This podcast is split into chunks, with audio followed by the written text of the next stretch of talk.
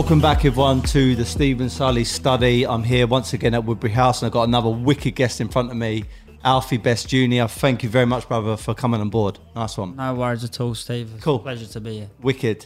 Right. Um, two things are my passion business and boxing training, but specifically boxing. And part of the reason why I wanted to in- interview you, you tick both of those boxes and many other boxes as well. On top of that, you know this anyway, but uh, I think it was two years ago now. I had the pleasure, and it was uh, when I say, and I'm being very genuine about this, it was an absolute pleasure to interview your dad. Um, like I mentioned off off air, he's someone that I already felt like I knew, but that was the first time I met him because the way he talks is so simple, and he's got such good advice. He's all he's a bit like a father figure, you know, in, in some ways.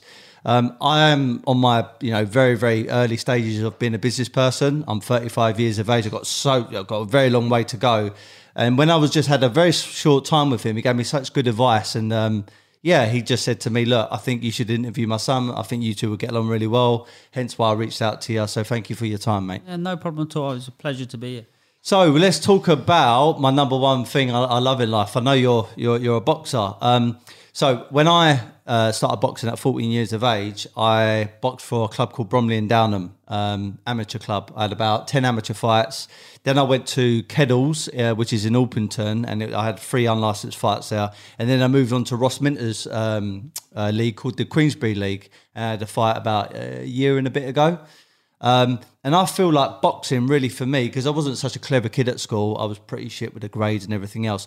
Boxing gave me that confidence. I know f- fully well that you've obviously boxed and stuff. Um, how how how big is boxing for you? You know, like you know, following it or doing it, or you know, you, you you know, do you have a passion behind it? Absolutely. I love boxing from the bottom of my heart. I've done it from such a young age, Steven. It's, it's I mean, far back as I can remember. And it's the only thing that me and my dad done together. It's the only time he actually said, right. Did he train you as yes, well? he did. Yeah. When I was a kid, he did, like all through. I did, he didn't start training me, but when I started having a couple of fights, I'm sure he just looked and thought maybe he can do a better job, which it worked very well, you know. But to be fair with you, the, the problem was, is that we never had no home life then. Everything was boxing, boxing, boxing, boxing, boxing. It was actually military uh, at one stage, you know. It was it was quite difficult because you know my training was up my back all the time. Do you know what I'm saying? Like we, we didn't have time to breathe, you know. Uh, but it's a massive thing. I've got a mad passion for it. My dad loves it, and it's one of the only things really we've got massively in common. Yeah. that we both like. Even such as today, we sit down and watch the boxing together. Like it had a big impact on my life. It's taught me a hell of a lot, and I'm sure anybody that walks in the boxing gym, it teaches a hell of a lot. Yeah. and, and I don't just mean in a boxing gym. I mean in life in general. Yeah, for sure. So, like, I've got a son. He's only two and a bit years of age, and uh, I'm I'm already saying to my missus, I said, look, on a Sunday, I go down to the boxing booth gym. Um, you know, Adam Martin Yes, down there and uh, Adam Booth and stuff, and I go down there and spar the guys down there. And I said to my missus, she's a bit against it, but I'm slowly bringing her around. I'm saying, look, let's get my, let's get Mason, our son, down there, because even if he doesn't go on to be become a, a pro, what it will give him is the characteristics, the personality, the resilience, the the fighting instinct to go on and push on in his life. And he can transfer that skill into business, he can transfer it into another sport, he can transfer it into anything he wants. Would you say there's like parallels and there's common kind of traits that boxers or athletes have when it comes down to business or pursuing something? it it massively shows you how disciplined you need to be to do well.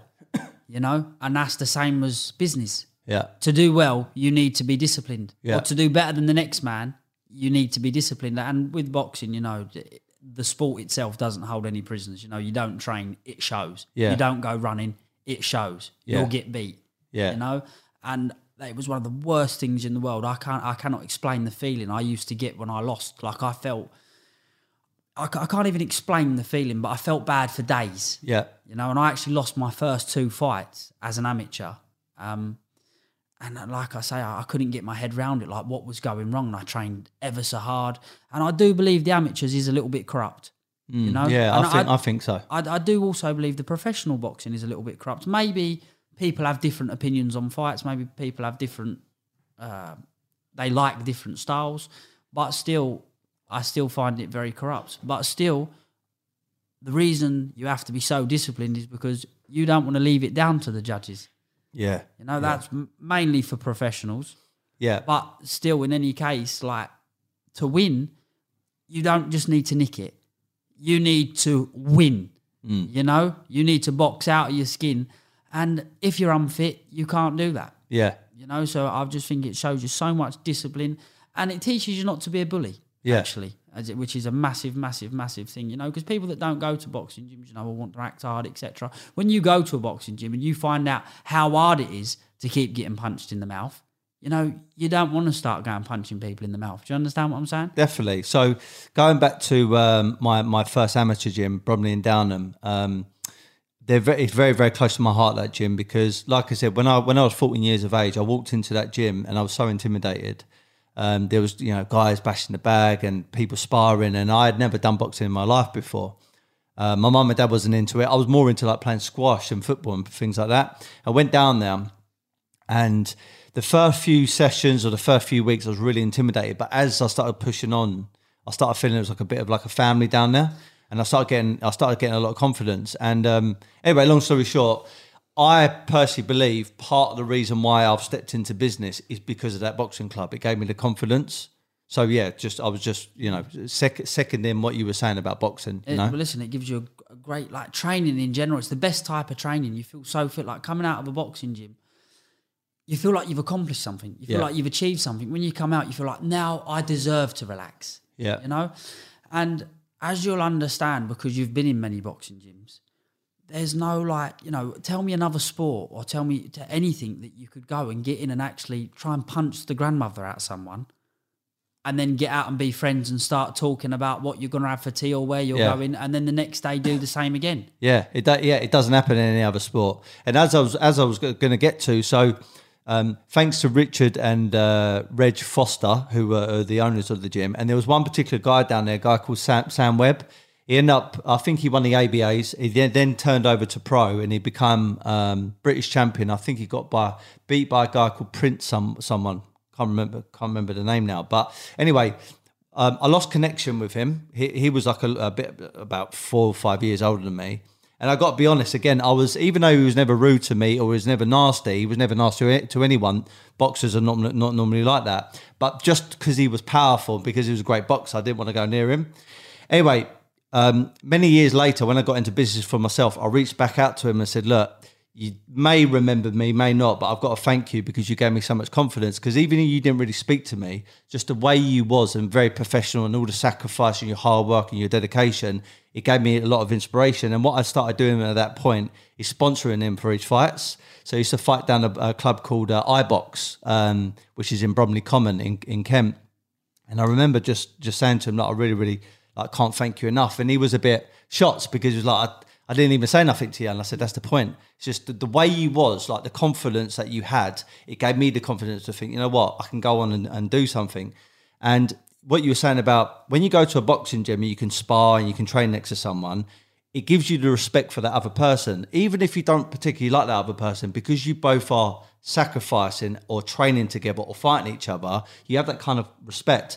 And I believe that in this country, we've got a big problem with knife crime. Okay. I know it's been a little bit changed recently because of COVID. No one's going out so much. But typically speaking, there's a lot of gangs, there's a lot of knife crime and, and drugs and stuff. I believe if they brought back, back boxing into schools, I believe pockets of that crime will come down. So my vision for the future, when I've cracked it, so to speak, and I've made what I've needed to, to do in business, is try and force the hand of the government to make sure that they bring it back in because I think it's crazy they're not not bringing boxing into schools. So do I. Absolutely. Um, I don't understand why it's not in schools. You know, I, I do believe that maybe they should have a choice. Yeah, You know, whether they want to do it or they don't. But even the training, you know, like boxers, as in men, are gentlemen. Like, Yeah. have you ever met a boxer that's rude? There, listen, there's going to be one or two uh, out of them. Some but, exceptions to the rule, yeah. But they're ma- mainly gentlemen. Like I've never seen a kid or even myself stop to a boxer and gone, "Could I have a photo?" and them said no Yeah. or turned you down. They are gentlemen. You know, they live in the real world. Like regardless to how well they do, they're always very, very, very grounded.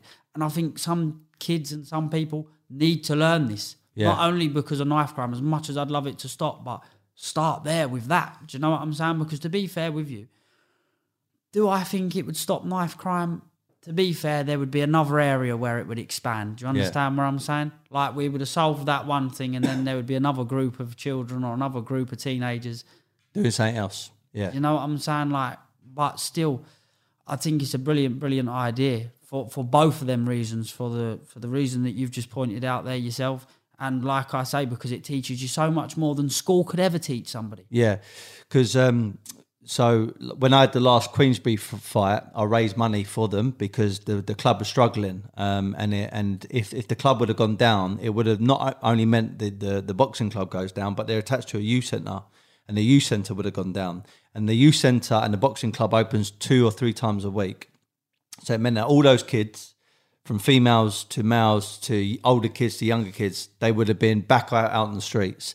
And no doubt, crime, whether that's knife crime, whether that's gangs, whether that's violence or robberies or whatever, would have gone up. I'm not saying those particular kids would have done it, but it just meant more and more people out, out in that particular community. And when they're bored, what they're going to do? They're going to find things to do. And sometimes those things to do are not the right things. And there's been some statistics when I was raising the money for the club, when I was looking at certain areas, when they put, introduce an amateur club or a boxing club in the area, crime does come down from from from the younger generation. So I just think it creates that family sort of mentality. It creates that hard work, dedication environment, and it creates that respect. And I think it gives people something to do. And on top of that, the the obvious thing is, if a kid is going there two or three times a week, or if not more, and they become shattered after training, what are they're going to do? They're going to go home, eat a bit of grub, watch a bit of TV, and go to bed rather than get home from school or maybe their work that they're not really passionate about and find themselves maybe in the wrong crowd. That's just my take on it. You know, I'm quite passionate about boxing because it's not just about the sport itself, it's about the community it builds around it, you know, the infrastructure. Well, it, it, it's obviously a recipe that's worked because I could name a couple of boxers off the top of my head that was heading down the uh, down the wrong road, took up boxing, and now they're elite athletes. You know, Yeah. so the recipe does work. It does get kids off the street. It Yeah. does. It does. You know, um, but it's it's it is, it is a hard sport, and the thing is, like I say, you do have to be disciplined. But again, maybe if they don't want to bring boxing into schools, because I understand maybe it would cost a lot of money. Maybe they don't want the injuries. But to be fair, changing the subject a little bit, I used to play football as a kid, and I had more injuries playing football than I ever did boxing. Yeah. I broke my nose once, that was it, and I got a cut across Yeah. my eye. But that's not, you know, like I had a, an injury from football, which could have been life changing. I torn a ligament in my leg, you know, I could have had a permanent limp. Yeah. You know, I never ever had that problem with boxing. I think there's a misconception, certainly with people who've never done it. They just think it's violent. Absolutely. They think it's bloody, and and the reality is, it's the most, coining your phrase, most gentleman sport out there, in my opinion. Absolutely. You know, Absolutely. And if you, like I say, I think it'd be very difficult for the government to bring boxing into schools. To be fair, I think it'd be very, very difficult. But what I do think they should do is let's say there's a school, for example, let's just say down the road in Leicester Square, the local boxing club maybe come once a month and do a trial. Or even after school, you know, bring all the gloves, do a bit of pads, and see the ones that like it and the ones that don't. Because you know, yeah, right, we'll all go there after school today. Instead of us going, you know, okay, egging, playing knockdown ginger or whatever kids do, we go to the boxing club at the bottom of the road instead of finding mischief. Because there's a saying that my dad taught me, and I, I it just clicked so well. The devil makes work for idle hands, and I just it clicked so well. I thought you are one hundred percent right, and definitely. if if anybody out there don't understand what he means by that, is what he means is when you're not doing nothing, you find bad stuff to do. Yeah. You know, I'm guilty of that myself. You know, I've like, you know, I've had nothing to do. You know, gone out, caused a bit of mischief. Like I'm sure we've all done it. Definitely. I can, yeah, I, It's- I it's- definitely it's have. A, it's a brilliant saying, you know. Yeah, yeah. Um, so, talking about boxing and you, uh, is there any future with yourself getting back in the ring? Um, absolutely, a hundred, a hundred percent. To be quite honest with you, what happened was I I turned over as a pro. I had one fight, completely different game to the amateurs. I had a five year layoff, uh, and to be fair with you, I, I, I it was my biggest, biggest, biggest regret was was stopping boxing. But when I come out of school, I stopped school very young to come out and start working. going to school and coming and going training was one thing, which was you know let's say nine to three, but now it's eight half seven to six seven. Going home, getting washed, showers, straight to the gym. It, it was completely writing me off. You know, I, I, I actually couldn't cope. Yeah. You know, like personally, I couldn't. I'm not saying that's for everybody, but me personally, mentally, it was draining. Physically, I was draining. I wasn't enjoying it. Yeah. And if you don't enjoy it, you know, don't bother. You could end up getting hurt. Of course. You know? Course. And uh, yeah, I do see a future. I turned over. I had one professional fight, um, which was in 2017. I Yeah. won that. Um, I did go to have another fight, but I, I, I broke my ankle. You know, or I, I, I wouldn't say I broke it. I fractured it, but you know, still very difficult to train on. Yeah. Um, and then to be honest with you, I got so tangled up with work and things like that. And then on top of that, I was going to fight at the beginning of 2020, and then COVID come round. You Yeah. know, I was training, I was ready, I was fit, I had all my licenses in order, Yeah. and it didn't come round to it obviously because of uh, because of the circumstances. Yeah. But when everything gets lifted, one 100%, I'll be back in the ring. Yeah, lovely. Well, I'm 35 years of age, which I think is quite a lot older than you. And I've said to myself, uh, I've got to have, you know, a good, a good five more fights uh, at least before uh, I get a bit too old. Yeah. But you know what? I think boxers now are going up over 40. You know, they're going to 42, 43, 44, 45 sometimes. I think if you can keep yourself active, you can keep yourself fit, you know, you, you're eating the right stuff and, and doing all the recovery stuff, I think you can preserve your body for quite, quite a while, you know? Uh, 100%, I agree. definitely. So, um, this is what I said to your dad as well. As being a young kid going into the boxing gyms and then going from gym to gym to do like in house sparring and stuff, I've been around all my life travelers. And one thing I know about travelers is they're fucking tough people. They're very respectful people. They're family orientated. And I always felt, thought to myself, that's the perfect recipe for being in business as well. And I can see when I was saying to you earlier about I felt like I knew your dad. I've never met him, but I've, I've seen him on TV on BBC. I've listened to some of his in, his interviews. In actual fact, the guy who got me into podcasting is a guy called Rob Moore. I know him pretty well. They actually do a lot of the um, uh, editing for, for the podcast for us. And I listened to your dad on there. I was like, Jesus, that's the guy I watched one day on, on the BBC. And then somehow I, I, you know, contacted him, went down to his offices, Wyldecrest Park Homes, and interviewed him on site. And I just said, like, I just feel like because I've been around the, the community of travelers and also boxing, and then I'm trying to get into business, I felt like I really knew him. And anyway, so do you think like those, those, those, all those characteristics I just mentioned, that's like the perfect recipe, the perfect foundation to go into business and really develop a brand or cultivate an audience and, you know, and, and become a successful business person? Would you say that's been instilled into you as a young, young kid?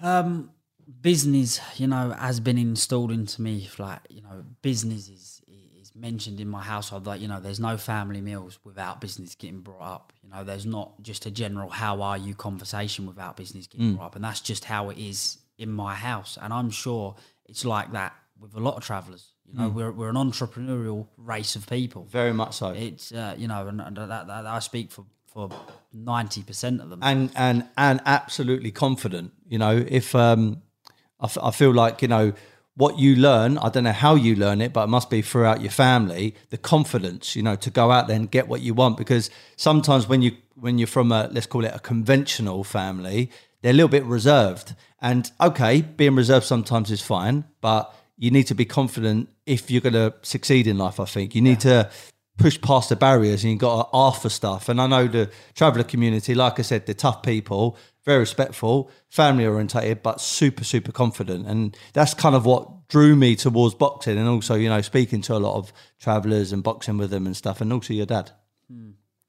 Um, like I say, as as as for travellers, it's difficult for me to explain, but they've always like the boxers that you know, heavyweight champion of the world, Tyson Fury. You know, he wasn't allowed in the Olympics. You know, because of his because he was a traveller. But like, I, I don't say I find it hard to believe, but you know, Billy Joe did get in the Olympics, and Yeah. he's also a traveller. But it is a fact that Tyson did not get in the Olympics because he was a traveller, or this is what gets said. So maybe it might not be a fact, but I'm I believe it.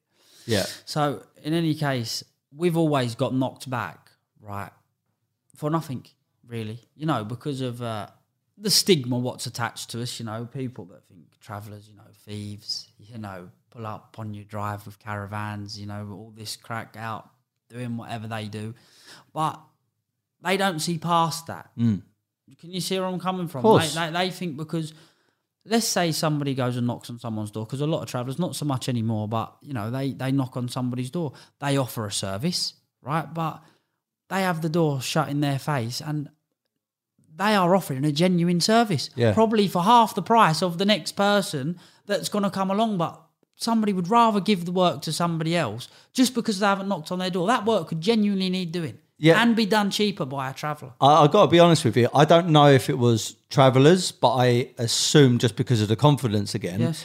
I had some building work. I had my whole house refurbed, and it bloody went on for about a year. Yeah, I was. It was meant to be a three month project. It was only going to cost me fifty grand, four times the amount of money, and a year later, I was still bloody doing work to it.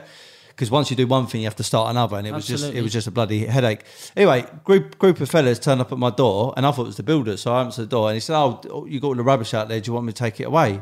I was like, "Fucking yeah, great, great service," you know. Because I was thinking I have to pay all this money to get a skip and everything else, and they just took it all. And that's the point. Like they're go getters. They don't wait for things to happen. They go and find the opportunity, you know. And that's what I admire about them. and they get criticised for that. Mm. You know, like can you blame can you blame somebody? You know, like let's say a, a- a phone call, for example. Like you know, I'm sure there's plenty of telesales people out there, but actual people. I'm not talking about these robots, but Yeah. telesales people answer the phone, and you know, five out of ten will carry on with the conversation to see what happens. It's only maybe one out of fifty that will actually carry on the conversation at the door. Yeah, yeah, yeah. It's tough. It's just, You it's just, it's a tough thing to get into. Um, so, uh, so yeah, talking about your, your dad then. So your dad's Uh, actually, you just reminded me of something because he actually said to me, I think on the on the interview that he, I think at the first stages of being a business person, he kind of artfully didn't mention he was a traveller. I think mm-hmm. that's what he said to me because he felt like it was going to hold him back. And then after I, after time when he was you know well established, he was like, well, fuck it, I'll just tell everyone who I, who I am. And now he really kind of endorses it and he's kind of embraces it, which I think you need to do. But I understand why he was a little bit tentative towards it because just like racism or just like stereotypes or just like judgment, it's quite easy to sometimes be put in a box over here and say, oh, they're that type of person, that type, they're type of person. But when you try to to hide something like that, that let's say if you're you're a traveller or a gypsy, for example, when you try and hide something like that, which to be fair is is relatively easy for for myself to do. I could cover it up quite well. Not now, obviously, but back in the day, you know, I could cover it up quite well. There's no clear marks that I am a traveller, you know, mm. and the stigma that's attached to us doesn't really help. You know, like you know, there's there's fifty percent of the population. It was a lot worse. Like I'm talking in the last ten years, and still is quite bad. You know, I wouldn't do that with him because he's a traveller. Mm. Simple as that. No other reasons. What's he ever done to you? Well, Nothing, nothing. yeah. He's a traveller. Yeah. He's got cousins that have done this. I don't know, but I'm sure they have. He must have done mm-hmm. something wrong in his life. Yeah. You know, there's good and bad in all people. Yeah. You know, and the thing is, if you don't, if you don't, if you don't let everybody know that you're a traveller with something like that, it will then get used against you. But you know, like if you say, "Yeah, I'm a traveller," so what? Then what do they do? Yeah. There's, they've got you- you're a traveller. So what? It is Yeah. what it is. Yeah. You know, it can it, it could get used against you, and I'm sure my dad then soon realised that yeah, this this could get used against me. What what have I done wrong? Yeah. I'm a legitimate businessman. I've never done nothing wrong in my whole life. Yeah. Why should I hide that I'm a traveller? Yeah. Yeah. You know what right. to, to to to please everybody else. yeah. You know, he's come to a stage where people have to do business with him. Yeah. They come to him to do business. Yeah. You know, so it doesn't matter whether he's a traveller or whether he's green. Yeah. You know, they come to him to do business. Yeah. Yeah. So the tables have turned, and now now we understand. And to be fair, the likes of Tyson Fury, the likes of my dad, the likes of these, uh, let's say, travellers in the public eye, are actually doing a very good job for us. You Yeah. know, because what people don't understand, there is good and bad in all people. I wouldn't vouch for every traveller. I wouldn't. But I would vouch for at least 50% they're all good. But the thing is, 50% of white people are bad. of course. You know? Yeah. So I listen. It's just it's just a difficult one for people. Like when people understand us and some people know us, you know. Like if you used to speak to someone and them say, "Oh yeah, I know a travelling kid. Oh, he's a real nice kid. This, that, the other," and someone that doesn't know a traveller, they'd be like, well, "I don't believe he can't be a traveller. What? He hasn't robbed nobody. He's not a traveller. You know what I'm saying? Yeah, yeah, I get it. Um, so, uh, you, you, your father then. So, this is a question I ask, like, um, to anyone who's had like a six, su- successful family or even a successful uh, father or mother who was an athlete. So, I've interviewed a few boxers or a few footballers that have had dads who are professionals. Do you find it like? Because I come from what I would call relatively normal background. My mum and dad weren't broke and they weren't rich. It was just kind of normal, yeah my my version of normal. Um, having someone like your dad who's uber successful and uber driven and uber like you know just focused, do you think can that can that give you a bit more pressure in a in a in a bad way, or does it give you so much so much pressure that gives you inspiration? That's a hard question, to be fair, because and the reason being is because yes, there's immense pressure on me, but only because I want to do better, not for any other reason. You know, I actually want to do better than him. It is a competition. Not that I'd want to see him foul for me to do better. Absolutely not. I'd want to see him strive, make his business the best there is, as big as Virgin, let's say. You know, I'd, I want to see him do that, and I want to go again and be better. Like I, to be fair, I'm further forward than my dad was when he was my age, but I've had a lot of opportunities arise for me because of who my dad is. Mm. You know, a lot of doors have opened because I'm Alfie Best Junior. You know, and there was a couple of years I went through. I don't like this. You know, I want to be my own man. I don't want people to do things for me because of who my dad is. And then after a certain amount of time, I thought I'll embrace this. You know, why don't I just let it let it work for me? You know, it is what it is. My dad is who he is. You know, I do want to do better than him. Fortunately for me, these doors are opening, you know. But before I was like, you know, I was saying about people didn't want to do business with people because they was travellers. I wouldn't want to do business with someone because they was doing it for me because my dad. I was gonna I was gonna bring this up actually because not that I had this uh, thought about before the the interview, but the paradox is, no, I don't want to do business with them because they're travellers. Oh, he's got so powerful now. I have to do business with him, but I don't want to do business with his son because you know he's only doing it because of his old man. And it's it's mad because whether you've got loads of money or you're broke or you're this or you're that, there's challenges in both. Mm-hmm. It, you know, you're damned if you do, and you're damned, damned if you don't. Sometimes. So, do you ever get that? Do you ever get people try and criticize you on social media and stuff because you know your old man, your dad, you know, is such a success, and and and sometimes it's hard to make your own kind of noise. all the time. Every every day, you know, I get called a daddy's boy. You wouldn't be nowhere without your dad. And I will sit here and I will say, you know, I hold my hands up. Possibly, I might not be where I am today without my dad. You know, but unfortunately, not unfortunately, fortunately, I'd say I can't change that. You know, he is who he is, and he's done great things for me. He's never actually put his hand in his pocket and gone, "There you go." He's gone, "Do this, this, and this, and this will work." Like Yeah. he's, he's he's given me opportunities, but if I never grabbed them opportunities and made them work, they would have been nothing. Yeah, They would have been my words I'm saying to you now, literally nothing. You know? yeah, yeah. And uh, but yeah, it, it, it's difficult, you know. But it's it's not because you know there's a lot of jealous people out there and things like that. And as long as people are talking about you, you're making some sort of noise, you know, yeah. to a certain extent. But the thing is, like Alf, like yourself, me, got Maria here, we got like people we work with. Well, without our mum and dads, none of us would have been where we are today. You know, whether we're uber successful or just on our way to being a success. You know, so it is right. If you didn't have a mum or dad, you wouldn't be where you are today. It just so happens that the levels are slightly different, but we've all got the same opportunity. Going back to your dad, his words were to me on that interview: "I was born on the side of the road, and now I've amassed Wild uh, Wyldecrest Park homes, which is the biggest in Europe. At the time when I interviewed him, this is my memory now. Two years ago, he had four sites in America. I know he was expanding. Bahamas was it? Barbados. Barbados. He had like a few places over there, but that wasn't um, park homes. That was like luxury Villas, yeah. that's it. Uh, and no doubt it's been, you know, he's probably amplified ever, ever, ever since then. So if he can do it, you know, it surely shows that the blueprint is there for other people to do it, regardless of your background and who you are. Absolutely, and to be fair, like he he himself, like I'd like to say me myself is a perfect example, which technically I would be, but the thing is, he is he's the mold, if you like. You know what I mean? He's he was the first. You know, like I'd like to say, you know, I'd be the role model, etc. But that's not the case because he. Hold on a second. He. Just remind me, what was we talking about then? Um, he's like the blueprint of Yes, success. absolutely. He's not academic, academically clever, and Yeah. neither am I. I mean, we've got Neither no grades. We've got zero, like not a thing. I learned to read and write through social media. If Facebook never existed, I would not be able to read. Yeah.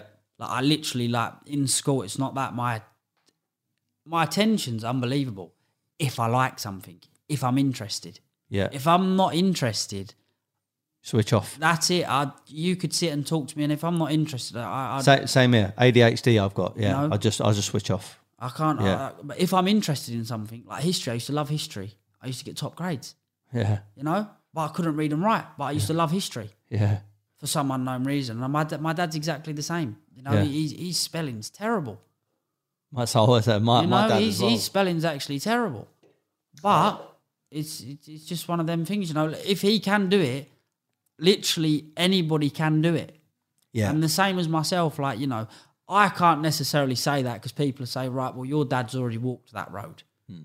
You know? yeah. Like, okay, he has. But the thing is, what I have branched off and I've done my own thing. Like I say, I've got, uh, I buy and sell luxury watches.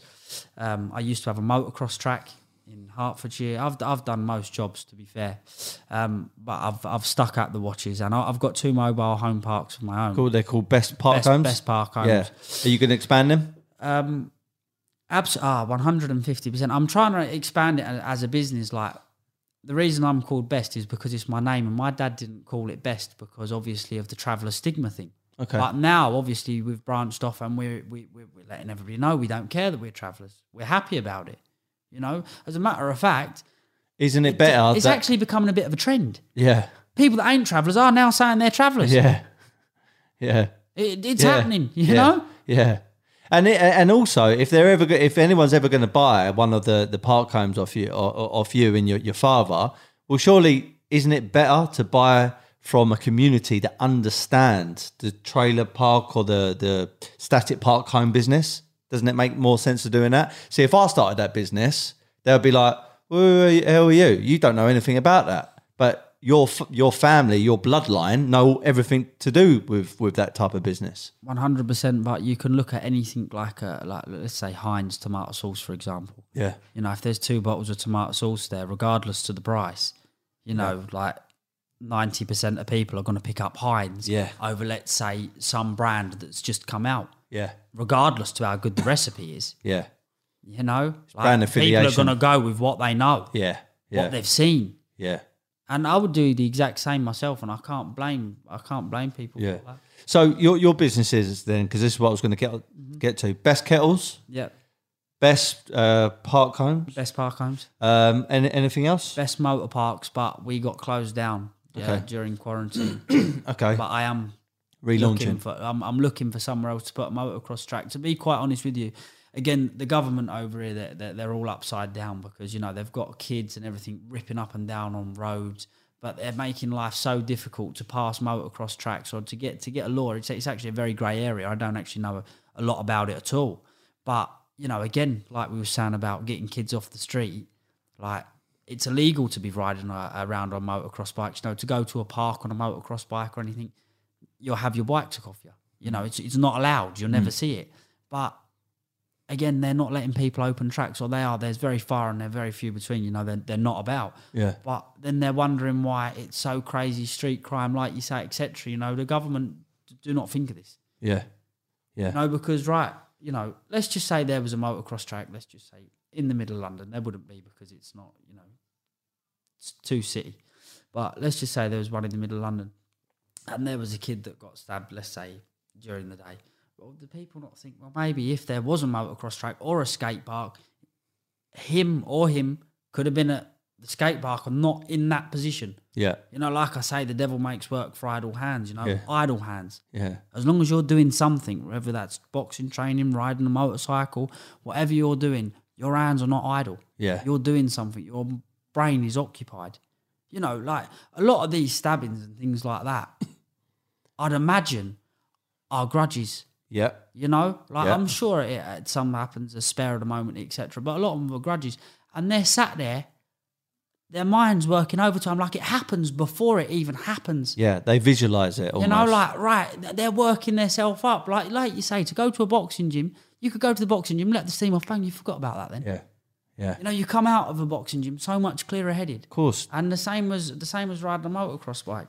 Yeah, well, like you said, like um, I, I also think that the the whole gang mentality stuff, and also uh, the stabbings and what even the violence, I think it comes down to also a sense of belonging. Like I'm not agreeing with people that go and join a gang for wrong things and and end up robbing or shooting or stabbing someone. That's that's obviously bang out of order and co- completely wrong and illegal. But I do understand partly that it's a sense of a kid who might not have had the best upbringing or togetherness in the family, and now they've got a togetherness in this gang. But that's what a boxing club can do for you. But they're not exposed to it because there's this there's this um, misconception that it's violent, and and and it- it's not. It's it's channeling any aggression that you've got, or any kind of rage, or any kind of anger, or any kind of anything into a art that you can transfer that mindset into other sectors, and it actually makes you a better person. One hundred percent. I couldn't agree with you more. And my boxing trainers, I'd say ninety percent of them. Like my dad was a uh, was my coach for a little while, and then I moved to a boxing club in Slough. But most of my boxing trainers, I can genuinely say, like you know, you're talking about family figures.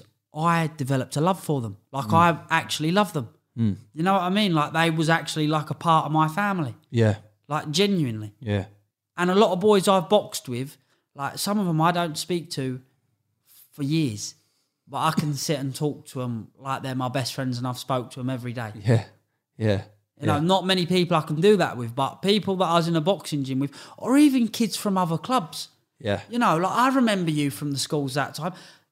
Kids that I've boxed, yeah, you know, kids that I've actually boxed, like that, that maybe you think there is a bit of hostility yeah. held towards them. Kids that I've actually boxed are like, Yeah. you know, I've spoke to them afterwards. Oh, how are you? What are Yeah. you doing? You know what I mean? Oh, I'm married now, etc., etc. Like that. You say that level of respect. I don't think you'll find it anywhere else. No, it's good, good common ground. So, um, with yourself then, with the businesses and stuff, I know you were featured on Ascot. Uh, Absolute, absolute, Absolutely, Ascot. Yeah. How did, how how was that for you? I mean, how come you end up doing Um, that? Was that was that more of a not a PR but a, a profile building exercise? Is that why why you done it, or was it just for the crack of it?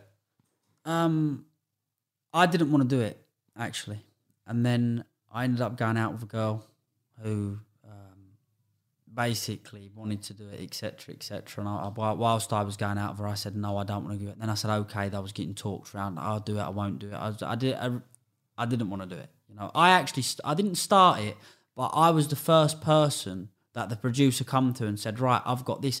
And at the time, before I thought it all through, I thought, yeah, I'll do it, no problem. What a brilliant thing!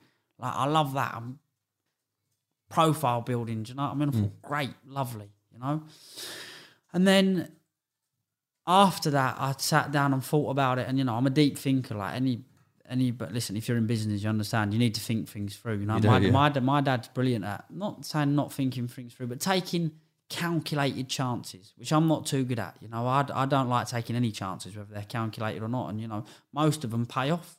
But I didn't thought to myself, you know, I could go on here, I could say something, I could make myself look like an idiot. Like, like the diverse effect is worse than the positive. Yeah. You know?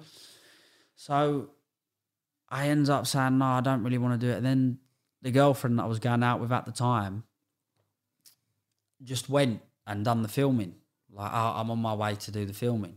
Like, so now I'd like, no, I, I didn't know what to do. Do you know what I mean? So I thought, and I did say, yeah, I'd do it, but no, I don't want to do it, etc. But I, I didn't want to do it regardless. Then she went and done it, and I thought, right, well, I've got to go on her with her now because obviously we was in a relationship, and I don't regret it at all. To be fair, I wish it would have done a little bit better. Um, Is there any more coming up? I don't think so. As far as I'm aware, no. Okay. Um, but yeah, I wish it would have done a little bit better. And you know, it, it was fun while it was on, but you know, this um, this this this this reality TV. I think when when Towie done it, it, it took off. You know, now I think it's it's dying out, and the people are not that interested. You know, Yeah. like there's been, like you know, everything after Towie reality, in my eyes, is now a copy. Yeah, yeah, You know, it, it it's not the same, and I'm I'm talking honestly. Um, but yeah, I I didn't really want to do it, you know. And to be fair, I I love building my profile. I think it's great in the position that I'm in now. It helps me, helps me do everything, and I'm I'm sure anybody that's in business having a a good high profile helps. definitely, definitely. Well, is the answer to your to your question earlier about my podcast and where I want to take it, and I- I'm I'm always open with people that listen in the future. I would love to monetize it because I think not that you necessarily need the money, but when you monetize something, it shows that you're doing something well and you're getting rewarded for it. So why not?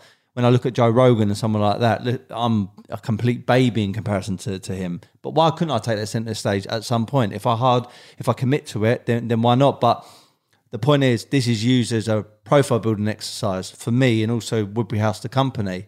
And we've had a lot of good business off the back end of it. And even if we don't have business, I connect with people that I can never connect to. I mean, because I've got a podcast, I've got to meet you. I've got to have a good, honest chat with you, your dad, footballers, boxers, other entrepreneurs, artists. I mean, it's been fa- fantastic. And I think going on to TV or reality stuff, um, I think if it's done in the right way, it can be very, very good.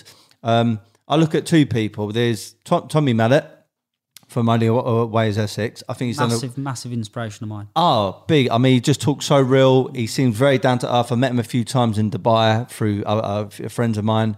Um, he's obviously got his mallets, shoes, and stuff, and I think he's doing a fantastic job. And I would say definitely it's down to his hustle, hard work, and everything else, and his product. But then also because he has a profile from from Towie, and there's someone else I'm in talks with at the moment who hopefully potentially will come on the podcast is Jake Hall who's also doing good things with his clothing brand called Prevu. He was also on Towie. So I think if you use it in the right way, be on there, but then pivot or dovetail into a business can really, really be quite lucrative for you. Well, it, it, it's we never got paid for uh, absolutely Ascot, and I'm quite sure that that no reality TV pays, and if they do, it, it, it Peanuts. it's very very minimal. Yeah. And Tommy Mallet, I've I've got to say, no disrespect to anybody else on Towie, but he is the only one in my eyes that has actually gone off and made Towie work for him Yeah. made it work for him.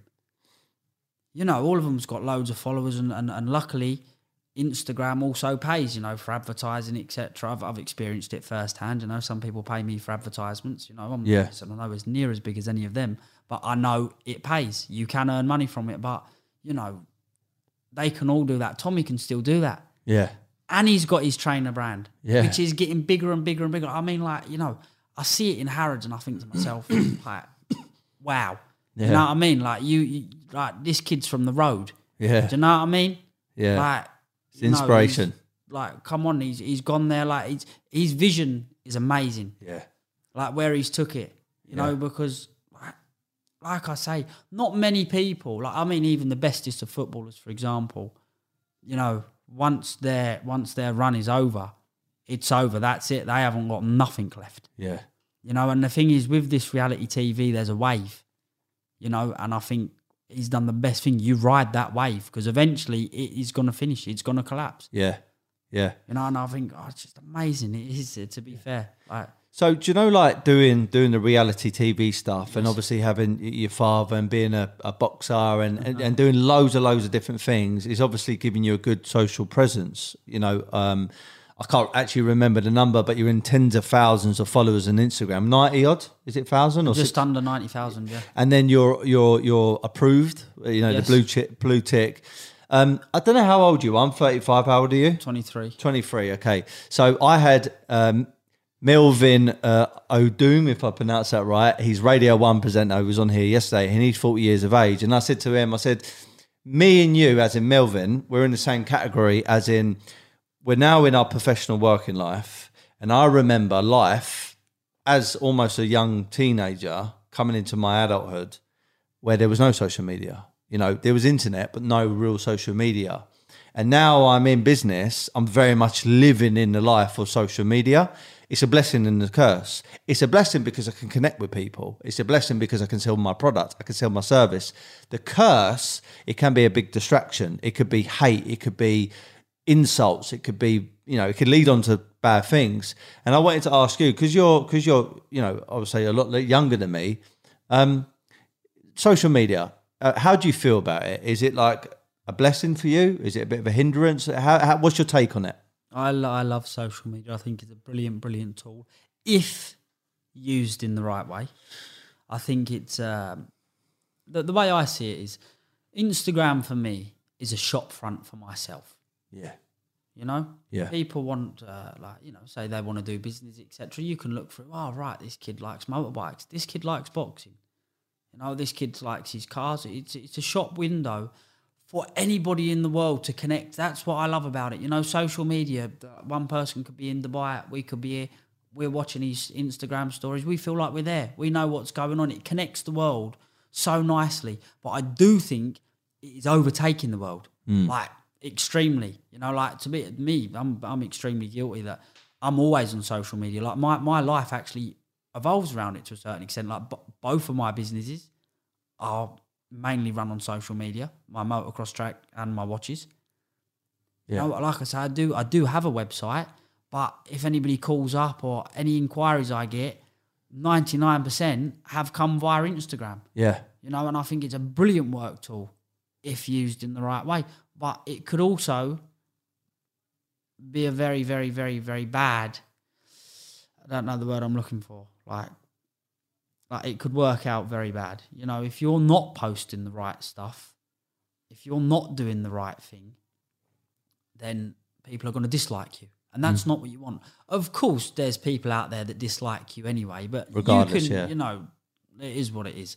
You can you can see like Have you had to like block people because they've never. res- I would never block anybody. You know, from from someone with twenty followers to someone that's got five billion followers. Yeah. You never do that. You know, I, Yeah. don't, I don't see the point. Why? Yeah. You know, my Instagram's there. You you feel free to comment on whatever you want. It doesn't bother me. Like I'm hard skinned. I don't get offended by things like that. I know what Yeah. I've done. Yeah. I know where I've been. I know what I've gone through. Yeah. You know what I mean? I don't need somebody that I've never met to try and tell me. Do you know, like speaking to you as well, it's quite refreshing. I'm not knocking any, you know, younger person that I've been around. Uh, of course not, because everyone's built differently. But again, going to this traveler, boxing, business person, you come across really resilient, which I love, you know, because I do think we're in an age now, like when I was younger, like I saw a quote the other day and it was really funny.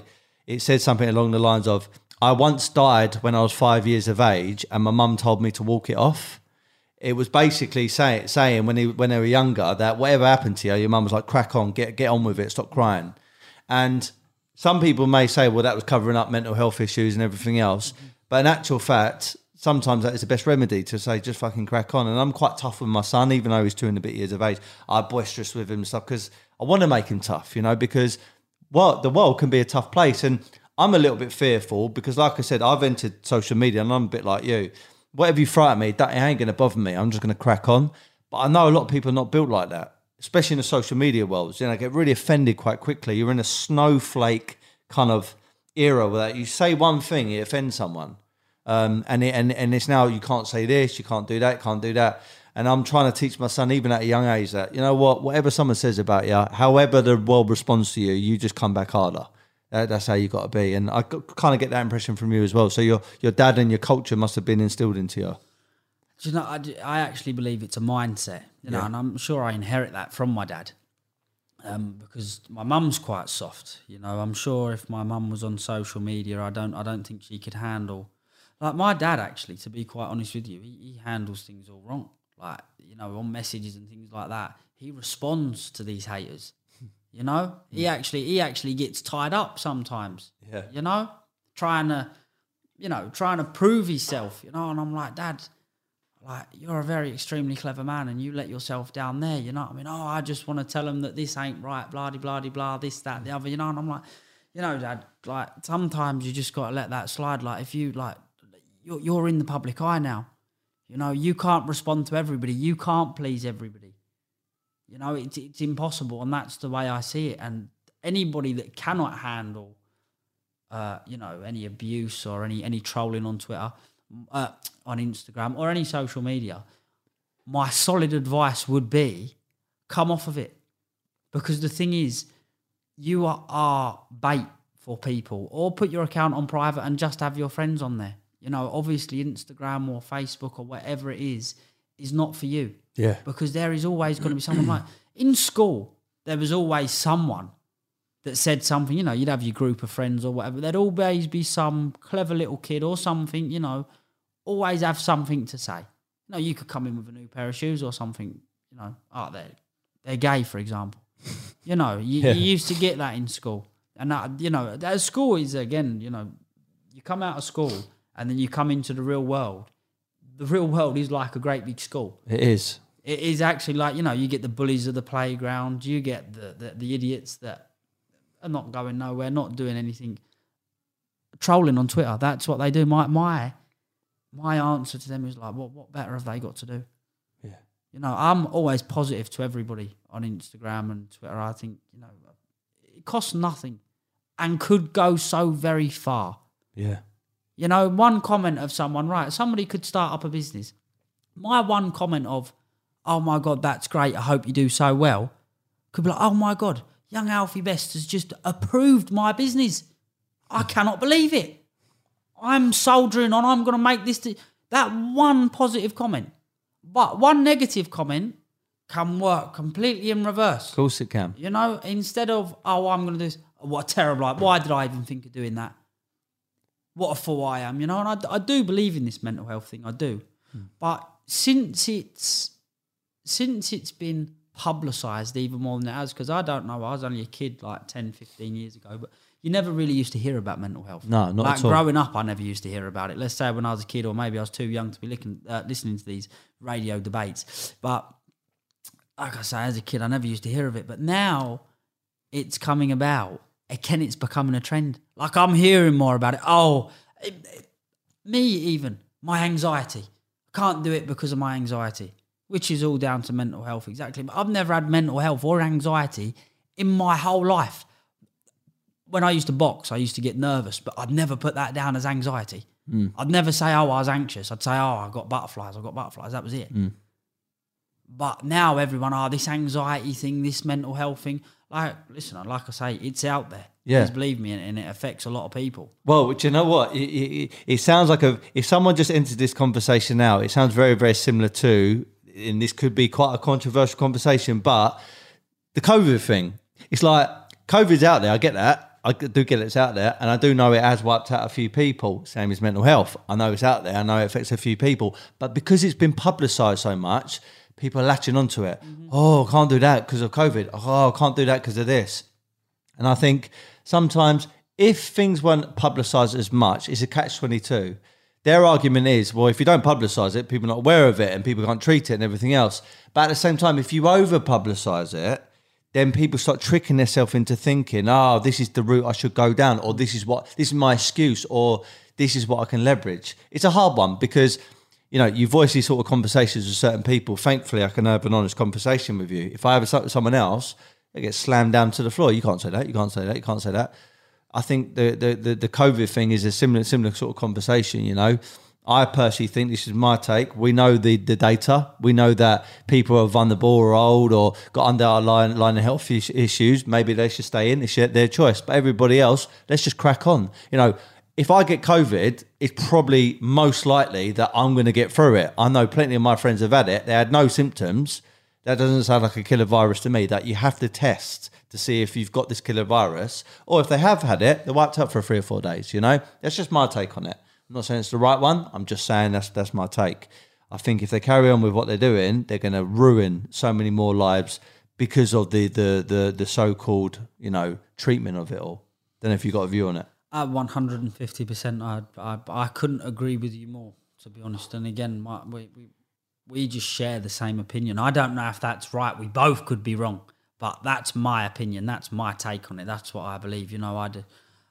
Like, I my heart bleeds for anybody that's lost anybody to COVID. You know, my heart goes out to everybody and all their families. But you know, we've tried now. You know, we've put the country on lockdown. It if it hasn't worked the first time, I get that there's other waves coming, etc. But you know, we can't we can't stop life to save every life. What's the point of living? Hmm. You know, like okay, like I'm not the prime minister, and I'm sure Boris Johnson's got a very, very, very, very, very difficult job. But from an outsider's point of view, him nor Matt Hancock know what they're talking about. No, like hold on, there's other countries like China that have got over it. You know, I don't believe this conspiracy of this new world order and everything else. You know, I don't believe that. I, I do believe they are trying to do the best for the country. You know, I, again, I might be wrong. There might be a big hidden agenda behind it. I don't know, but I do believe they're trying to do the best for the country. But you know, he's he's had something. I feel, I, I actually feel sorry for him because who knows how to deal with this? Hmm. You know, everybody's going to be so quick to chuck up answers. Oh, should have done this, should have done that, and it's so difficult. But my answer is, you know, we've been in lockdown. We've done one lockdown. We've done two. We're in our third. Yeah. You know, it's basically ruined the whole of the Christmas. This would have, like, discreetly ruined 50% of boxers that was coming through. Yeah. You know, because all it takes is to have two weeks off of training and realise how nice this is to sit at home before you fall in the habit of doing nothing. Hmm. You're in the habit of going training. You love going training. You can't wait to go. You sit on the armchair watching the telly for two or three weeks.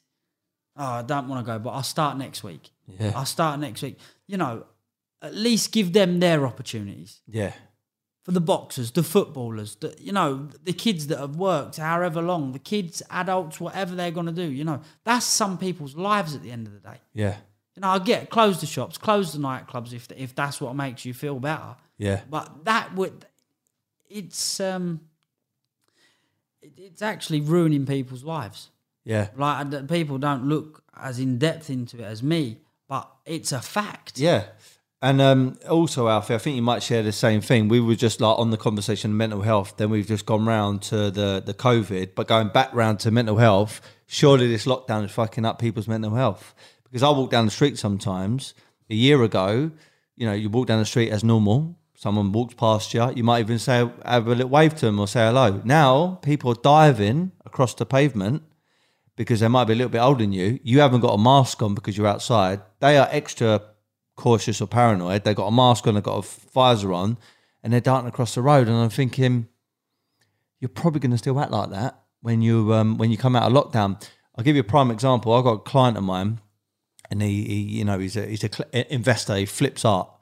And uh, I spoke to him. I said, "Oh, you must be right happy that you know coming out of lockdown, it's slowly but surely unlocking." He went, well, no. And I said, well, haven't you had your COVID jab? And he went, yeah, I've had the first one. I said, well, when you get the second one? And he said, well, no, no, no, I probably won't come come out my house. And I, and I said, what? He said, I haven't been out my, I haven't had a haircut in 18 months. He said, if you look at me, I look like a homeless person. And I, I, I wanted to be sensitive because he's older. And I said, just don't let this whole thing control your mental outlook on life. And I think, unfortunately, the media have done that to people. You know, think about those people because even when we get out of this thing, there are going to be many people trapped in their own mind. You know, they're not going to go and see their family. They're not going to go and see their friends. He's, I said, oh, you, he said, no, tell a lie. I wasn't in my house all the time. I've been in my garden. Or sometimes when I go out the house, I drive around the countryside. I said, oh, you get out to the fields, oh yeah. And he was like, no, stay in my car. I was like, what? He's like, yeah. It's like the whole the whole media has has made him feel that if he gets out the car and touches someone, goes near them, he's going to contract something. Yeah, well, I've got to say fair play to him because the reason I say that I'm not saying what he's doing is right, but he's doing him. Yeah, He's not right worrying about what everybody else is doing or I'm staying out because there's these rule breakers that ain't. He's doing him right. This is the way he sees it. That's not. I'd I'd I'd beg and plead with him. I'd say please come out. There's nothing to hide from. There really isn't. You know this big killer virus. Yes, okay, it's killing people. I understand that. But the thing is, there's many other ways we can die. You know, and sitting in your home just rotting away is is, is not one of them. Do you know what I mean? Mm. Listen, you know, like I say, what's what's the point in living to, to, to live locked up away? Yeah. like this is a glorified prison sentence, really It is. to to to people that have never done a thing wrong in their life, like I, and and they're wondering why crime's gone. yeah. People are not earning money. People can't eat, you know, and they think, oh, because we're giving government bounce back loans. I'm not being funny or nothing. Probably fifty percent of them government bounce back loans have ended up in the wrong hands. Yeah, of course they have. You know, like the, what, what are they thinking through? All genuine taxpayers' money. Like they want to rob you blind of taxpayers' money and then give it away. Like I, I don't, I just don't understand that. Mm. You know, I, I can't get my head around. Like they're the things that I think to myself. Like, have they actually sat down and thought about this? Because surely anybody in their right mind would think this through. Yeah. Like, how much would it cost to have somebody to go and visit these people that bounce back loans? Yeah.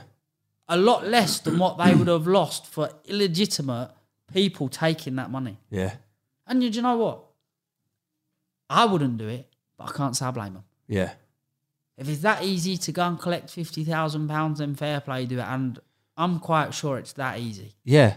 Well, I've known plenty of people that uh, have done it, and the thing is, in life as an entrepreneur, you, you're taught to take your opportunities, and if you can do it in a, you know, a legal or a grey area scenario, why wouldn't they do it? You know. Absolutely. Um, there's a couple more things I want to ask you, but I've got to say so far, I've been really enjoying this conversation with you, mate. And you're everything that I thought you were going to be. You're right down to earth, really likable, likable guy, and very relatable. Um, I had a guy on my podcast called Terry Stone. I know Terry. I Yeah. know Terry very well. because I didn't realise I watched one of his films, and then I think you and was your dad in it as well? No, just me. you. Yeah, yeah. You you played a ca- cameo role. Yes, is that right? absolutely. In uh, Once Upon a Time in Once Upon a London. Time in London, Yeah, right. really really cool film that was. So um, more acting for you in the future, more films. Um, like, I'd love to go to acting school, and I'd love to take up acting because, again, only because what I'm seeing from the outside of acting, you know, like it all looks, you know, pretty good to me. Yeah, You know, the money's there, you know, great profile building. But that was an opportunity that come up, and I don't know if that opportunity would ever come up again. And I'm not willing to put myself through acting school and all that time and effort on the chance that I could potentially do something. You know, I know for a fact if I get my head down and work hard day in day out, I will be successful. There's no doubt about it. You know, I look at that's my destiny. It's it, that's it. Anybody. yeah, it's Now written I in the don't care if you get up and you're sweeping roads every single day. Eventually, you're gonna move up the chain as long as you're dedicated and you you like what you do. It's inevitable. Yeah, You know, it's not just gonna fall on your lap. You know, it it doesn't. yeah, yeah, But you know, I'd, I'd I'd love to go to acting school. I would do more acting if the opportunity come up, but I wouldn't be putting myself out of my way. My acting skills, I believe, are unbelievable. You know, I'm very confident. You know, Terry someone- said you said you were very very good. if if he said uh, like, listen, I've never done any acting school, done nothing. You know, um, I'm a good salesman, which is a brilliant way to start acting. I was going to say this. I think Tom Cruise was the famous person who said, if you want a good actor, get a good salesperson because it is about adapting, isn't it? Absolutely, and Going into different roles. You, I'm, I'm actually very good. I was actually quite good as a boxer for that reason because I was good at adapting to the boxer I was in front of.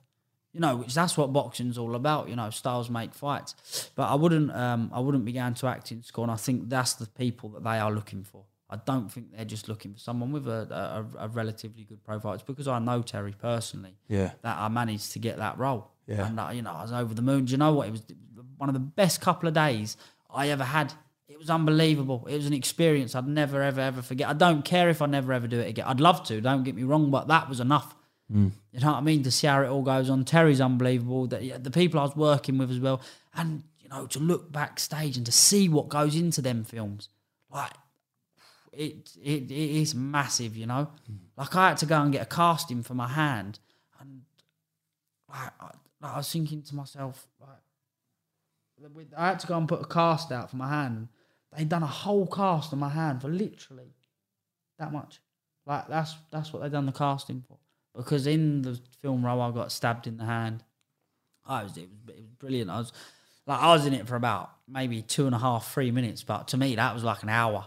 You know, Yeah. like what I mean, watching it. Yeah. like, it maybe took a couple of four or five hours to film. I would love to. I, I, I've got to be honest. I would love to get into to acting, but just like you, I'm not willing to go through the acting school and stuff. I would, if someone gave me an opportunity and it was the right thing, I would like, like to do it because I'm about building my own profile as well. Hence why I want to do a bit more boxing, carry on the podcasting, do a documentary, you know, all those kind of things. And I, I think it's a creative outlet. You know, I think I think it makes you feel good by doing it.